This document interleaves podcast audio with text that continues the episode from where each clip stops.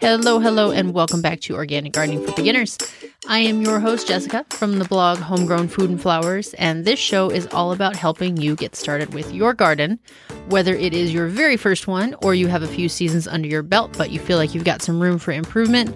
That's what this show is all about. So, today we are talking about some of the best free organic mulches for your garden to use this summer. And I do specify organic ones because I'm not talking about um, landscape fabric or rubber mulch, things that are considered inorganic. These are all natural materials that you can source for free uh, or paid if you want to, but they are considered organic mulches. So let's jump in and see if we can't find one that will work for your garden this summer. Okay, if you are new to this show, then you might not know my love affair with two things. And one of those is companion planting, and the other one is mulch, which good thing we're doing this episode because there are so many benefits to mulch. I will briefly run over them just in case mulch is a new concept for you if you've never tried it before and you want to know why the heck I would dedicate a whole episode to talking about it. So, mulch is a layer of material that you put over your garden bed. And materials can be anything from wood chips to straw to landscape fabric. Doesn't really matter what it is, um, but the the purpose of mulch is there are four or five big benefits or purposes to it. The first one is that it will block weeds the barrier of that material, whatever it is, blocks sunlight from getting to the surface of the soil. And so those weed seeds that, you know, are really in everybody's soil, uh, in every garden, because they've blown in, birds have, you know, dropped them or pooped them or whatever the case, um, the, the mulch will help prevent them from germinating so that you then have less weeding to do as the season goes on. In a similar way, mulch can also help retain moisture in your soil because the protective layer of the mulch slows down the evaporation of water from the soil. So it will reduce the frequency that you need to water and keep that moisture trapped a little bit more easily than it would in bare soil. Um, mulch will break down if it's if it's an organic mulch like wood chips, straw, leaves, things like that. Then it's going to break down over time, and it'll or add organic matter to your soil. And what that means is that it adds material to your garden that's going to break down and decompose over time, which will all contribute to boosting the fertility, to providing things for um, worms, beneficial bugs to eat. And it also just helps build the fluffiness, the ability to retain even moisture to your soil. And it's an overall benefit to have more organic matter in your soil. As the um, soil is covered with the mulch, another benefit is that it prevents runoff when you are watering through summer rainstorms. Uh, even mulching through the winter is super beneficial for heavy rainfalls, for snowfall, because the um, the mulch is again kind of like a blanket and it protects the dirt from just running off into the pathways down a slope. Uh, so, several benefits there for preventing erosion. And then, lastly, mulch can help maintain a more even soil temperature. And this is applicable in the summertime when it gets super hot, uh, and the soil can actually get too warm for certain plants, such as sweet peas that prefer to have a cooler soil to grow in. And it can also help in the winter, especially if you live somewhere that gets very cold temperatures. It can, it won't totally avoid them, but it can help um, even out some of the temperature swings from nighttime to daytime temperatures or cold snaps, things like that. So, overall, lots and lots of benefits to mulch, but that's not the focus of today's show. Today is all about what should you use for mulch and why and where can you get it. So my first mulch that I always recommend and is the one that I always go for first when I can get it are wood chips. And this can be any kind of wood chip, um, from a tree that has been chipped to you can buy bags of mulch, although be cautious there, and I'll get into that in just a sec. Um, it's basically small pieces of wood that, as with all of them, you lay in a two, three inch thick layer over the top of the dirt, leaving about an inch or two um, between the the mulch and the stem of your plant. You don't want to snug the mulch up right next to the stem because it can trap moisture. And if you do have some bad bugs coming along that um, cut the stems, then it makes it easier because it's kind of like here's a runway right up to the plant. Uh, and so you want to make it just a little bit more difficult for them by leaving a small ring um, of space between the mulch and the stem. Hopefully that makes sense. I have a picture in my mind. Hopefully you do too. Uh, so, anyways, wood chips are awesome because they are super, super easy to get for free. What I do is I call the uh, arborists and the tree trimming companies in whatever city or town I happen to be living in, and I ask them to drop off chips whenever they finish a job in my area. And I've never been told no. I always get a yes because those arborists have to pay to take them to the dump. Unless, of course, they have an on site composting program or, you know, some other way to reuse them. Them being able to drop them off at your house is saving them money. So um, there are also programs. There's one called, I think it's called Chip Drop, where you basically sign up um, in your area and then all the arborists that are also part of that. Um, it's like a, a software, like an online software. Um, they can see people who want chips that are in the area of a job, and then you guys kind of coordinate that way. I'll leave a link to it in the show notes so you can check it out if you want to. I'm actually about to sign to sign up for it and try it for the first time. Some of the reasons I love wood chips, aside from the abundant availability in my areas uh, that I have lived in, is that they don't break down too quickly, but they do break down eventually. So it's not something where I have to replace it multiple times throughout the season, um, but it will slowly add to my soil and build that organic matter that I talked about right in the beginning. Now, if you have ever heard that putting wood chips on your garden is a bad idea because it ties up the nitrogen in the soil and prevents your plants from getting it, Rest assured, that is not really an issue. There are a couple of cases where it could be, but that's not what, that's not how I'm suggesting that you use wood chips. So when the wood chips are just sitting on the soil surface, they, as I mentioned, they will break down slowly, but because they're not mixed into the soil, you're not sacrificing a whole lot of nitrogen from your plants to carry out that decomposition process. If the wood chips were mixed in, then maybe it could you could really balance it out easily with some um, fertilizer that's a little bit heavier in nitrogen but it's really not a concern. And if you are if you have mulch out and you say dig a hole for a new plant and some wood chips drop in don't worry about it. You don't have to fish them out. It's not going to throw off anything in your garden. They'll break down. Your garden will be better off for it. Um, and there is actually a study that uh, was recently done I forget the name of the study, but I'll also link that where um, this soil scientist compared different test gardens, you know, with a control one with no wood chips versus on the soil surface versus mixed in, et cetera, et cetera, and showed there was negligible difference between the gardens and that the overall benefit was there for blocking weeds, preserving moisture, uh, and so on. So I definitely advocate for wood chips, even if you've heard that they are not the best to use. Um, oh, and two other things I wanted to mention is that wood chips are great for rainy climates because they absorb a ton of water. So it can help prevent your garden beds from getting super waterlogged. Or if you put them in your paths that tend to flood a little bit, then the wood chips can help prevent that flooding or allow more water to settle there without it becoming this soupy mess. And then lastly, if you see mushrooms or mold growing in your wood chip mulch, don't freak out. There's this thing called slime mold, which sounds really gross and it looks weird. Sometimes it's bright yellow. That's what I've only ever seen. It can be white. Uh, I think some slime molds can be brown too.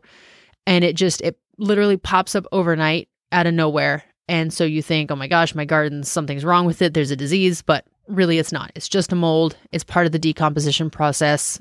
You can remove it if you want to, if it really bothers you or you're worried about your kids getting into it, um, but it'll go away on its own. So just a little heads up. And mushrooms are also part of the decomposition process. Um, so just leave them there, let them do their thing, and they'll help your garden overall. All right, my ode to wood chips is over. Next up are grass clippings. And these ones are awesome because they're probably even more prevalent than wood chips because if you are mowing your lawn throughout the summer, the spring, the summer, then you've got free mulch right there. The couple of caveats here are make sure you get them the grass clippings before the grass goes to seed because otherwise you are essentially sprinkling grass seed all over your garden. Which, if you're trying to um, replace, you know, say some grass in the pathways and you don't mind, then hey, go for it. But if this is going in your garden beds, um, then get the grass before it goes to seed. And also, especially if you are maybe sourcing from a neighbor or somewhere in your neighborhood, check to see if they spray, you know, any sort of Roundup, any sort of herbicide, so that you're not then introducing that into your garden. Some people do say that they see increased slug and snail activity with grass mulch because it's like a, a, nice little habitat built in for them.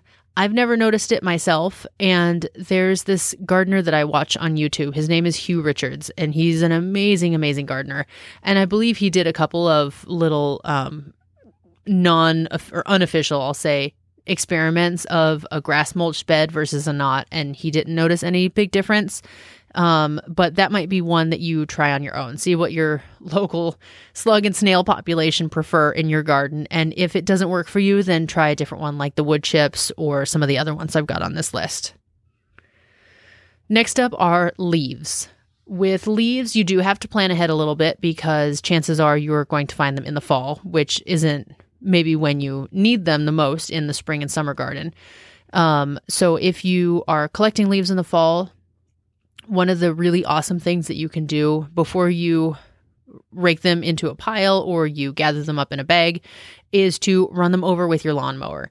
And what this does is it shreds the leaves so that they don't clump together so much, they decompose faster, and it also makes them a lot easier to snug up around your plants without covering them up. You know, if it's a large leaf, like something um, like a, a, maple leaf, but most others, like oak leaves, you can use those. Although those acorns do tend to sprout uh, in your garden, and then you have to pull those out. But um, the overall benefit is still there of using leaves in the garden.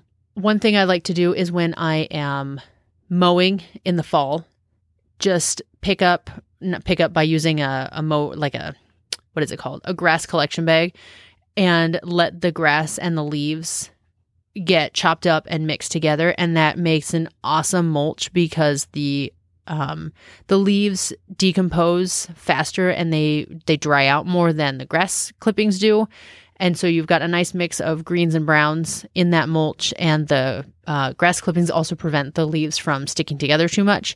So it's a, a, very nice combo, and it will decompose very quickly. So if you're building new garden beds, this is also a nice way to build them up, um, especially if you mix them with some compost in a very cheap and easy manner. Next up, we have straw. And I want to clarify here I'm talking about straw and not hay.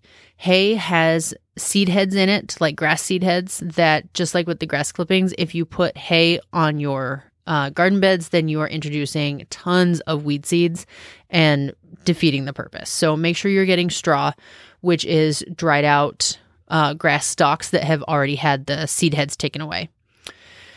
Straw can be found cheap or free because uh, straw bales are expensive, especially these days. But what I like to do when I need some, not too much, but just a little bit, I can go to the feed stores and oftentimes you can scoop up some of the straw that has fallen out of bales that people have picked up or that maybe broke open because those when they get wet they're like a slipping hazard they get very slippery and so they have to go out and clean it up. And so if you do it, then chances are you can either get it for free or super cheap, especially if you only need, say, like a bag full of them.